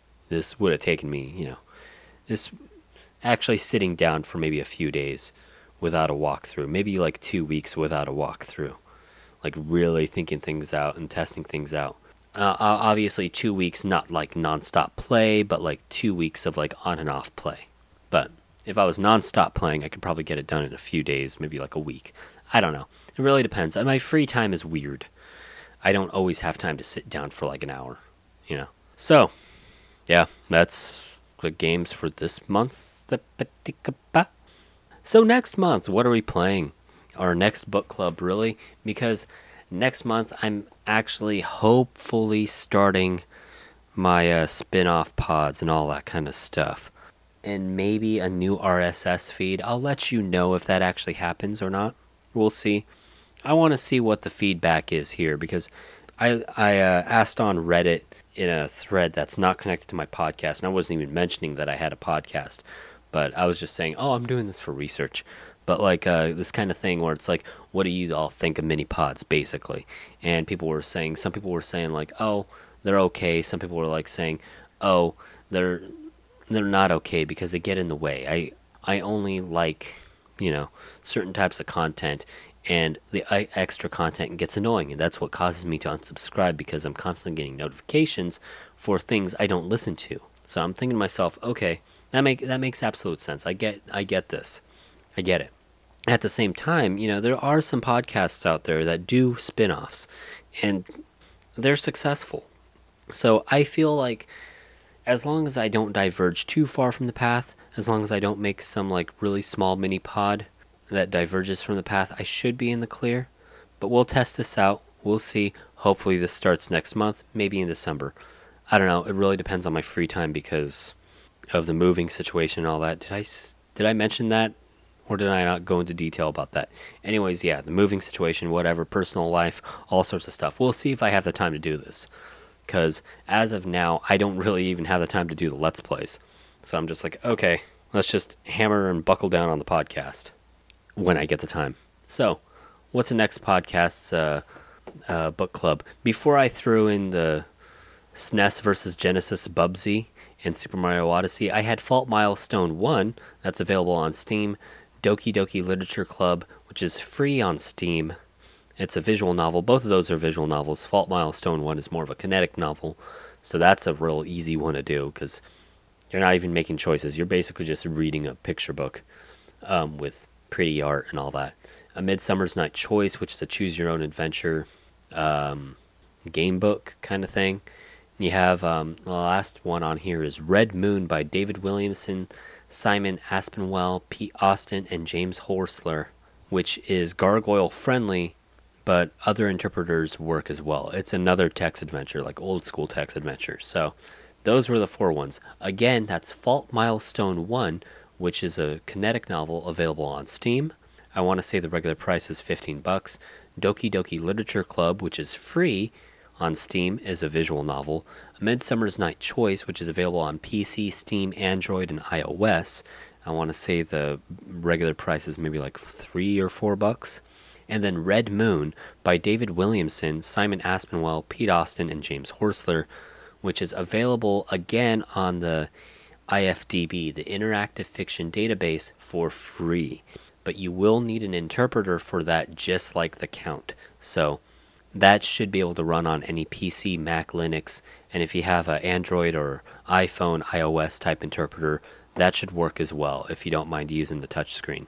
So those are the games for next the next book club. Um, maybe we'll just throw in an extra mini pod, like mini pod quote in quotes. It's probably going to be like an hour or two long, but with the SNES and Genesis, SNES versus Genesis cage fight with Bubsy to celebrate the release of Bubsy. Super Mario Odyssey, obviously. Look, okay, here we go. Next book. This is all. Yes, I, this. I'm this disorganized. I'm this disorganized when it comes to the podcast. Next podcast is going to be a smaller, slightly smaller one with um, Bubsy, Super Nintendo versus Genesis, and Super Mario Odyssey, and I'll talk about how far I got in Super Mario Odyssey. I don't imagine I'd be, I would be able to beat the game by then because I don't necessarily have the time. Because from what it looks like and from what it sounds like from other people, it's a massive game. So maybe it's going to be just more like thoughts and things that I've come across at this point. You know, I mean? at that point, kind of like a Breath of the Wild situation, because that game is massive. And then the book club after that is going to be Fault Milestone 1, Doki Doki Literature Club. This is all going to be written down in the description below. and hopefully, hopefully there's going to be another podcast at the end of November because I want to try to get at least three podcasts in for November, talking about you know visual novels and interactive fictions that I come across or play on the side, and we can talk about that kind of stuff. Maybe some history, maybe some cool stuff. Because I I forgot to mention that I'm doing something special because this is the Pongtober special, Pongtoberfest special, Halloween special. That I'm doing something special at the end of this podcast, so stay tuned for that. Um, my notes are terrible. I listed, I started listing a whole bunch of bullet hells. I have Jigoku on here again, 1982 on here again, Refrain again, Cuphead, and Muchi Muchi Pork. Parentheses MAME. Because I, Muchi Muchi Pork might be my favorite bullet hell of all time. Because I'm, I might be a terrible person. Whatever. This this whole sequence just fell apart. It's all all this information is in the description below. Go check it out. Let's just let's try to save this podcast with um, something I like to call the IGN IGN News of the Week. So this isn't exactly new news, but um, you probably heard about it if you pay attention to the beat of uh, gaming news. IGN has bought Humble Bundle. if it's not EA, it's IGN. If it's not IGN, it's EA. If it's not EA, it's Konami. If it's not this, it's that. It's this and that and this and that. And people people are all up in arms about this Humble Bundle acquisition with IGN because Humble Bundle is a good company that sets apart a good amount of their sales to charities or whatever, right? And they give you good deals on games, and the sales go to charities. That's a great thing. That's a great ideal. I, ide- ide- ideal idea. That's a great, awesome thing that they do. And then you've got IGN. They're not exactly putting down IGN or anything, but they are a game journalist company and they put game advertisements on things and they give games ratings. And if a game has a good rating, it's probably going to sell better. Now, if IGN starts becoming a publisher uh, or a marketplace for games, what's to say they're not going to purposely give a high, higher score to something that doesn't necessarily deserve it just to make a few extra bucks? It's happened in the past. And this doesn't just happen in um, gaming, this happens in a lot of um, outlets and stuff. People getting paid off to uh, give good reviews or whatever, you know, that kind of stuff. You see it in every sector of business and commentary or whatever, you know. Uh, not sure what to think about this. I think I need to actually wait and see what happens. Because I'm kind of expecting the worst, but at the same time, let's try to give IGN the benefit of the doubt. Maybe.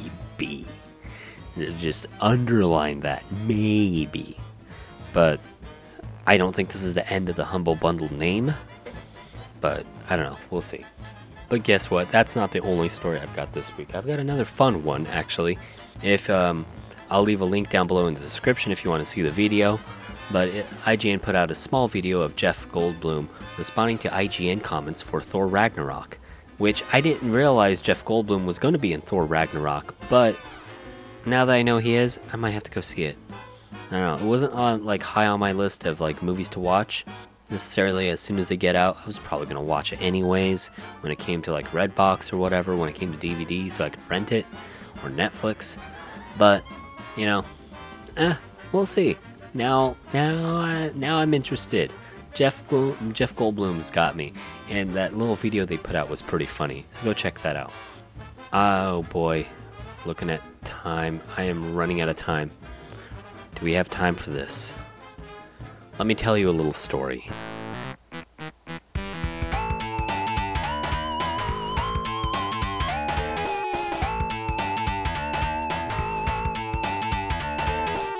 Called Sonic Sonic.exe. yes, I actually found this on a. I was I never actually read this, and, and so this is going to be a a blind reading of it, but hopefully we can get through it in time. I was looking up stupid, creepy pastas, and this one came up. So happy Halloween, everybody. Sonic.exe. I'm a total Sonic the Hedgehog fan, much like everyone else. I feel like the newer games, but I feel like I like the newer games, but I don't mind playing the classics. I don't think I've ever played glitchy or hacked games before, though I don't think they never played a real Sonic 3D game, have they? Uh, sorry, that's not written. Um, though I don't think I want to play any after the experience I had. It started one on a nice summer afternoon. I was playing Sonic Unleashed. I liked how you get to explore the towns in it, until I noticed out of my peripheral vision that the mailman had arrived and put something in my mailbox as he was playing Sonic Unleashed. Really? That game? Okay, this this writer has bad taste. Let's just okay, moving on. As usual, and left. I paused my game to see what I got in the mail. The only thing in the mailbox was a CD case for computers and a note. I took it inside. I looked at the note first and realized it was from my dear friend Kyle. Let's just call him that. Whom I heard from in who I hadn't heard from in two weeks. I know that because I recognized his handwriting, though that was weird is how it looked. It looked badly written and scratchy and somewhat difficult to read, as if Kyle was having a hard time writing it down and did it in a hurry. This is what he wrote. Tom, I can't take it anymore. I had to get rid of this thing somehow before it was too late, and I was hoping you'd do it for me. I can't do it. He's after me. If you don't, don't if you don't destroy the CD, he'll come after you too. He's too fast for me. Please, Tom, destroy this godforsaken disc before he comes after you too. It's too late for me. Destroy the disc, and you'll destroy him. But do it quick, otherwise he'll catch you. Don't even play the game. It's what he wants. Just destroy it, please. Kyle. Well, that was certainly weird. Even though Kyle is my best friend, I haven't seen him in two weeks. I didn't do what he asked me to. I didn't do what he asked me. Well, that's stupid. Just destroy the disc. I didn't think that was a simple gaming disc would do anything bad to him. After all, it's just game. It's just a game, right? Boy, was I wrong. Anyway, I looked at the disc, and it looks at like an ordinary computer CDR disc, except it had a black marker on it written Sonic.exe, and it was written much like Kyle's handwriting, meaning that he must have gotten it from someone else, like a pawn shop or eBay. When I saw Sonic on the handwriting on the CD, I was actually excited and wanted to play it, since I'm a big Sonic fan. Well, yeah, we know that because you're able to put up with freaking Unleashed. When I went to my room and turned on my computer and put on the disc and installed the game, when the title screen popped up, I noticed that it was the first Sonic game. I was like, awesome! Because I like, like I said earlier, I like the classic. The first thing I noticed was that I was out of place was when I put press start. There was a split second when I saw the title image turn into something much different, something that now I consider horrifying before cutting to black.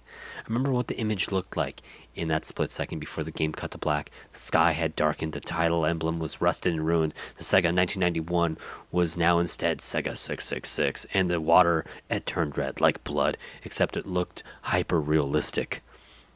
this is cheesy as all balls. Stupid creep creepypasta. But the freakiest thing that was a split second frame was Sonic. His eyes were pitch black and bleeding with two glowing red dots staring right at me, all in caps, by the way. And his smile was stretched wider up to the edge of the, as the edge of his face. I was rather disturbed about the image when I saw it, though I figured it was just a glitch and forgot about it. Yeah, that's just a glitch, brother. That's just a glitch. Yeah, any normal game does that. You know, that's slightly glitchy. Yeah, that's that's normal. Yeah. Don't do anything after that. Just just keep playing. That's it's not a red flag. After it cut to black, it stayed like that for about 10 seconds or so, and then another weird thing happened. The save file select from Sonic the Hedgehog 3 popped up, and I was like, WTF, mate? What's going on with this first Sonic game? Anyway, then I know. sorry, I can't. I can't read dialogue without doing a voice. Then I noticed something off. The background was a dark, cloudy sky of the Bad Stardust Speedway level from Sonic CD. I like that level. And there were only three save files. The music was the creepy caverns of winter music from Earthbound. Why? Why Earthbound? Only it was extended and seemed to have been in reverse. Wow, you have a really good ear to tell when a song is in reverse. either way, and the image for the save file where you see the preview of the level you're on is just red static for all three files. The grammar here, man, the grammar. What freaked me out more was the character select. It showed only Tails, Knuckles, and to my surprise, Dr. Robotnik. Now I was sure that something was up. I mean, how can you play as Robotnik in a classic Sonic game? For crying out loud. That's when I realized that's, that this wasn't gl- a glitchy game. It was a hacked game. Yeah, it definitely looked hacked. It was really creepy, but a smart gamer. As a smart gamer, no, you're not. No, no, you're not. You're not smart in any way. I wasn't scared, or at least I tried not to be. I took myself, I told myself that it was just a hacked game and there's nothing wrong with that. Anyways, shaking off the creeped out feeling, I picked file one and chose Tails when I selected and got started. The game froze for about five seconds and I heard a creepy pixelized, pixelated laugh. That sounded awful lot like the Kefka guy from Final Fantasy before cutting to black.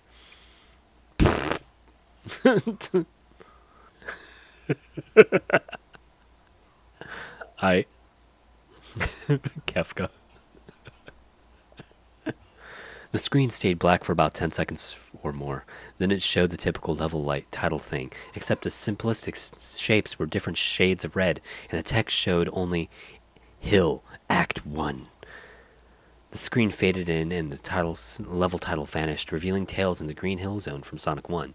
The music was different though. It sounded like a peaceful melody in reverse. Anyway, I started playing and had Tails start running like you would in any of the classic Sonic games. That was odd. That was Tails was running along the level. There was nothing but flat ground, a few trees for five minutes. That was when the peaceful music started to lower down into a slow, deep tones, very slowly as I kept going. I suddenly saw something and I stopped to see what it was. It was one of the small animals lying dead on the ground, bleeding. That was when the music's parentheses. That, oh, this is actually what it's written here. Parentheses. That's when the that was when the music started to slow down. Carry on. Tails had a shocked and saddened look on his face that I never saw him have before. So I had him move along, and he kept that worried look on his face. As he kept moving, I saw more dead animals as Uh.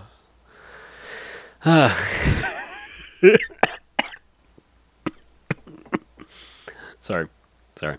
Uh, I'm, I'm trying to get in the mood here. As he kept moving, I saw more dead animals. Dead animals as Tails moved past them, looking more and more worried as the music lowers it, and he and he moves past more dead animals. This is written really poorly. I was shocked to see how they all died. They looked like somebody killed them in rather gruesome ways. A squirrel. Yes, there are this many run-on sentences. I apologize. A squirrel was hanged on a tree with that, with what, with what appeared to be his entrails hanging out. A bunny had all four of his limbs torn off, and a duck had his eyes gouged out and his throat slit. I felt sick to my stomach when I saw this massacre, and apparently so did Tails. After a few more seconds, there were no more animals, and the music seemed to have stopped. I still kept Tails. I still kept Tails to continue. Yay! Yeah, totally. Don't don't don't turn off the game. Just keep playing. Sonic fan. Apparently, you're able to sit through this stuff too because you're able to sit through Unleashed. But whatever. See, I knew he wasn't a good good person after he said he was playing Sonic Unleashed and enjoying it. After a minute passed after the music stopped, Tails was running up the hill, then he stopped. It wasn't until I saw why. Sonic was there on the other side of the screen, with his back against Tails with its eyes closed. Tails looked happy to see Sonic, but then he, his smile faltered. Obviously, nothing that Sonic wasn't responding to him. Noticing that Sonic wasn't responding to him. If not acting as if he was totally oblivious to Tails' presence, Tails walked slowly towards Sonic, and I noticed that I wasn't even moving my keyboard to make him move, so this had to be a cutscene. Suddenly, I began to have a growing feeling of dread as Tails walked closer to Sonic to get his attention. I felt that Tails was in danger and something bad was going to happen. I heard faint static growing louder as Tails was but inches away from Sonic and stopped and stuck his hand out to touch him. That foreboding feeling in my gut was growing stronger and I felt the urge to tell Tails to get away from Sonic as the static grew louder. Suddenly, in a split second, I saw Sonic's eyes open, and they were black with those red glowing dots, just as just like the title image. Though there wasn't a smile. When that happened, the screen turned black and static sound was off. It stayed black for about seven seconds.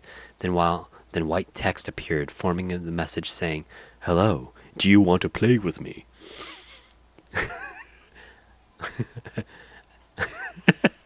oh, I should have. Okay. Wait for some more dialogue because I want to do that voice. Hold up. At this point, I was creeped out. I didn't want to continue with the game, but my curiosity got the better of me. When I was taken to a different level with a level title now saying, Hide and Seek. This time I was in Angel Island level with Sonic 3. In the Angel Island level from Sonic 3, and it looked like everything was on fire. Tails looked as though he was scared out of his wits this time. He actually looked at me and made frantic gestures to me as if he wanted to get out of the area he was in as fast as possible.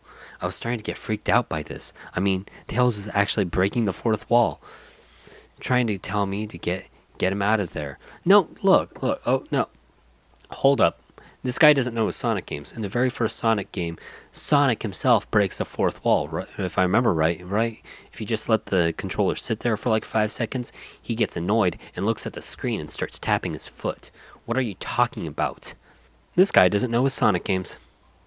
So I press down on the arrow key as hard as. Sorry, I do. Inconsistencies, man. Inconsistencies. Sensei knows. So I pressed down on the arrow key as hard as I could and made him run as fast as he could. Yeah, pressing down is gonna make it go faster. A pixelated version of that creepy theme when you meet Shadow at the Ark as Robotnik from S- SA2, Sonic Adventure 2, was playing as I made Tails trek through the desolate forest. I wouldn't say that was scary. Trying to help him escape from whatever he was trying to run off from, run from. Suddenly I heard that creepy laugh again, that awful Kefka laugh. right after 10 seconds have pa- have pa- had passed, not have. I just want to like take a red pen to this as I helped Tails run through the forest. Then I started seeing flashes of Sonic popping everywhere on the screen, again with those black and red eyes. The music changed to the suspenseful, drowning jingle as I see Sonic behind Tails slowly gaining up on him, flying. Sonic wasn't running, he was actually flying. I was trying to think of something funny, but it just became stupid. the flying pose his sprite was making was very similar to Metal Sonic's flying pose in Sonic CD, except it was just Sonic, and he had a black and red eyes again, only. No period.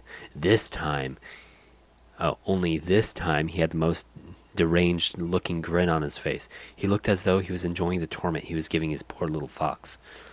The poor little fox as he gained up on him. Suddenly, when Tails tripped, another cutscene. The music stopped and Sonic vanished. Tails lay there, started crying for 15 seconds. Very, very accurate right there for time.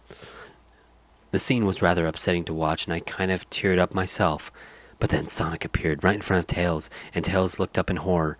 Blood started to come down from the blackened eyes of Sonic as a grin slowly grew from his face as he looked down at the horrified fox. I could do nothing but watch. Just in a, of course, because you're the gamer. Just in a split second, Sonic lunged at Tails right before the screen went black.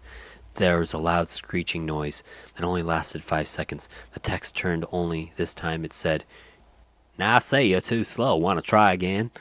and then that god awful laugh came with it.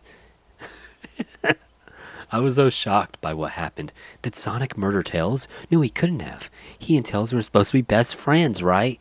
Why did Sonic do that to him?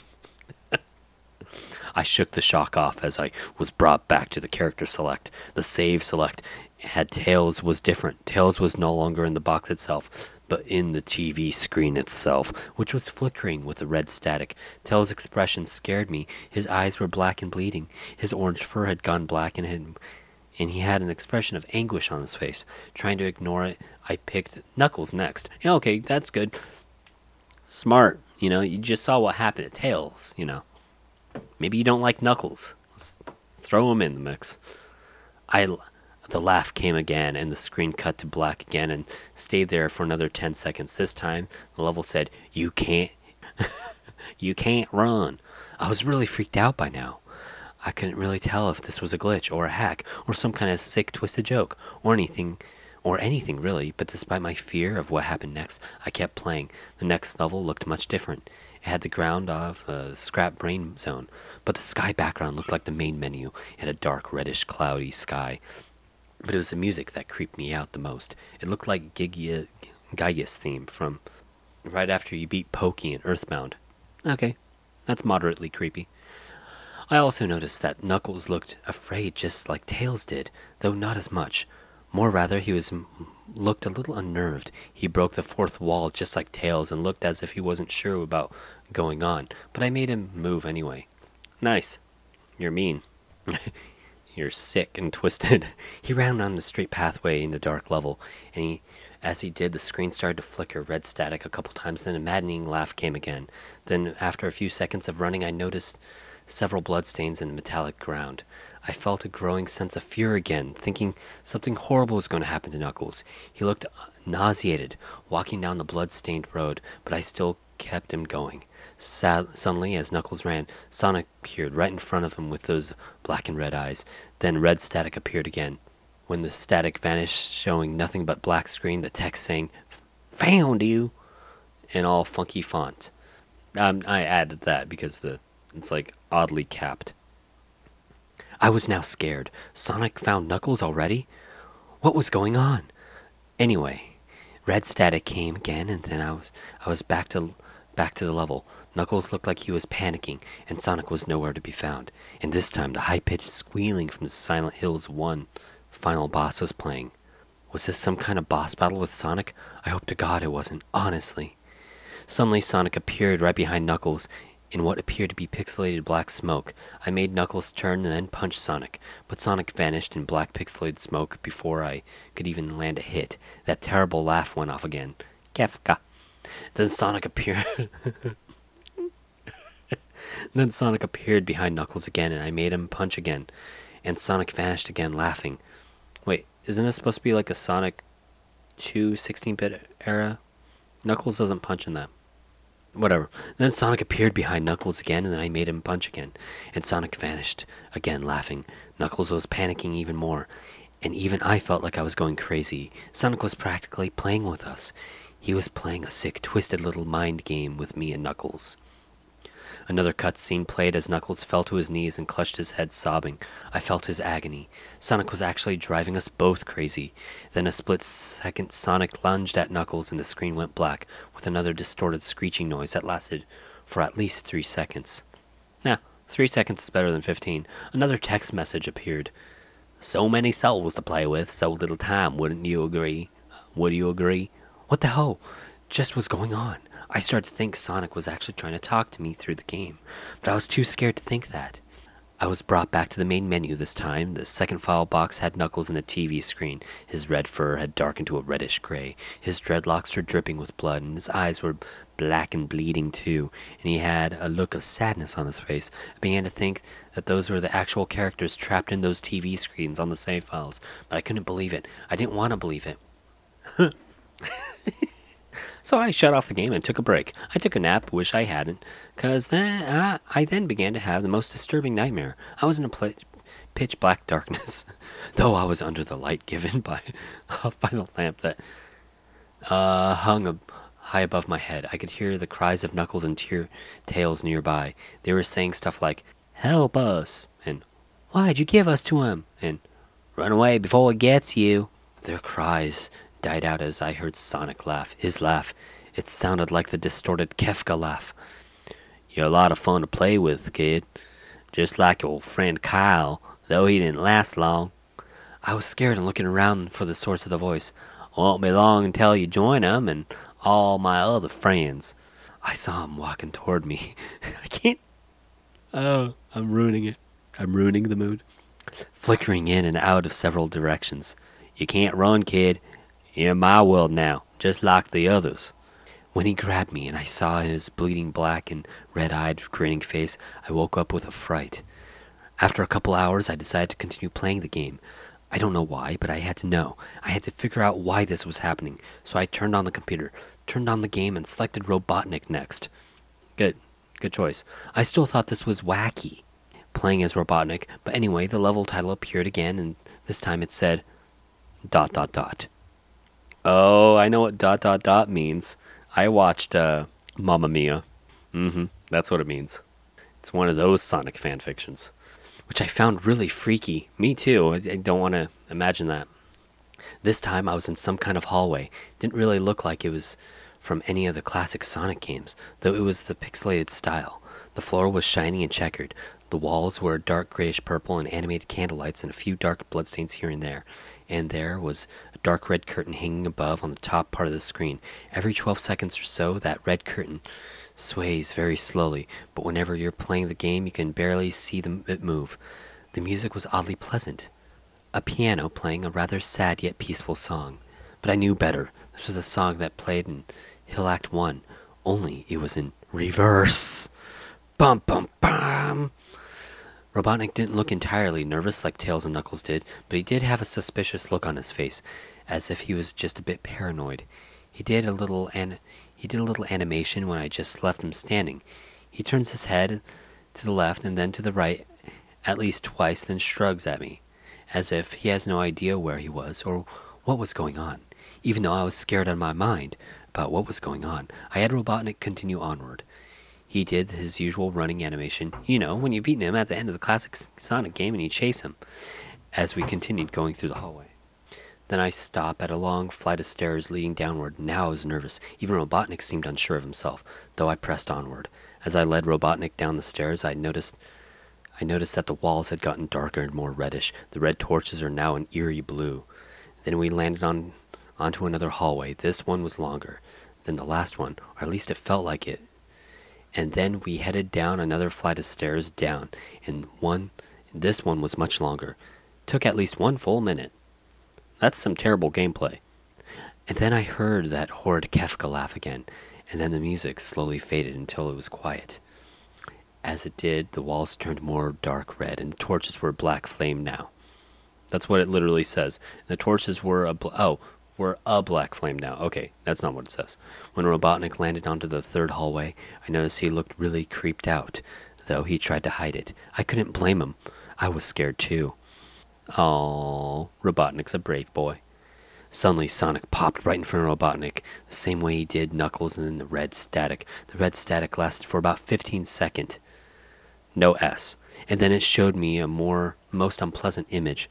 The image showed a hyper-realistic a hyper realistic of Sonic standing in the darkness where you can only see his face with his head and torso faded into black.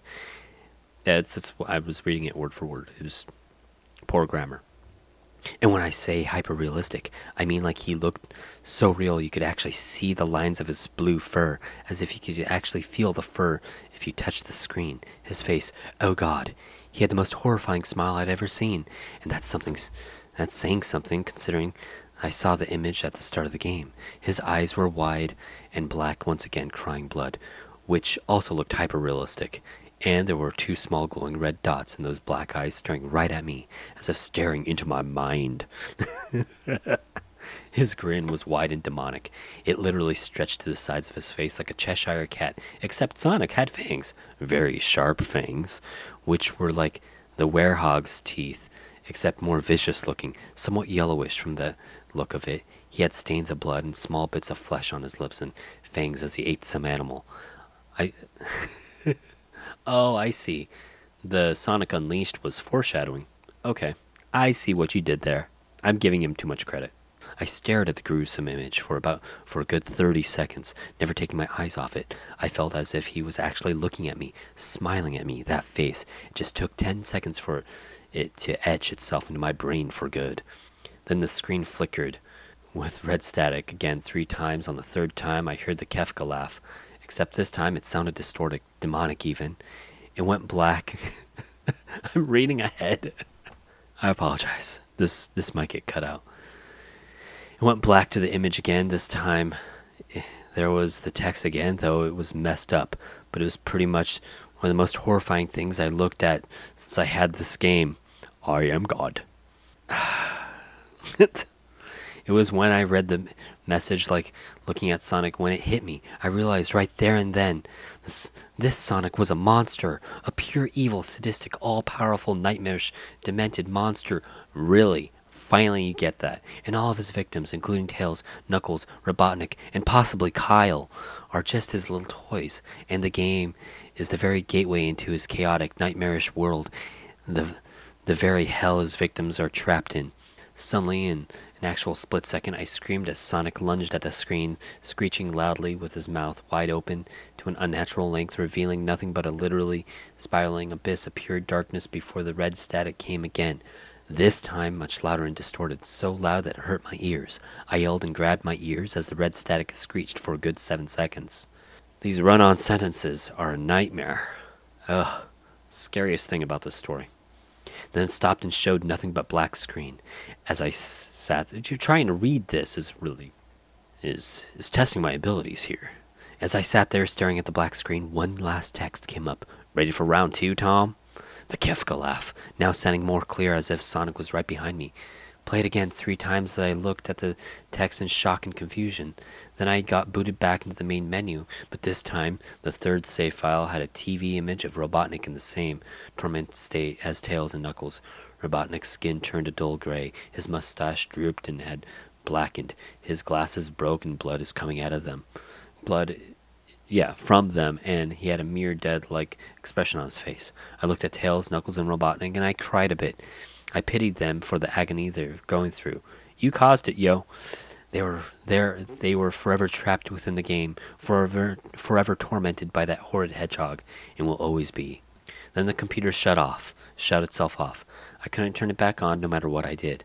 I sat there for maybe 25 seconds, horrified by what just happened. Sonic is the very embodiment of evil. He tortures people who plays who play his game in more ways than one than and then when he gets bored he drags you into the game, literally drags you to hell, where he can play with you always as his toy. I can't get the game out of my computer. I think it's stuck in there. But I at least managed to turn it back on now.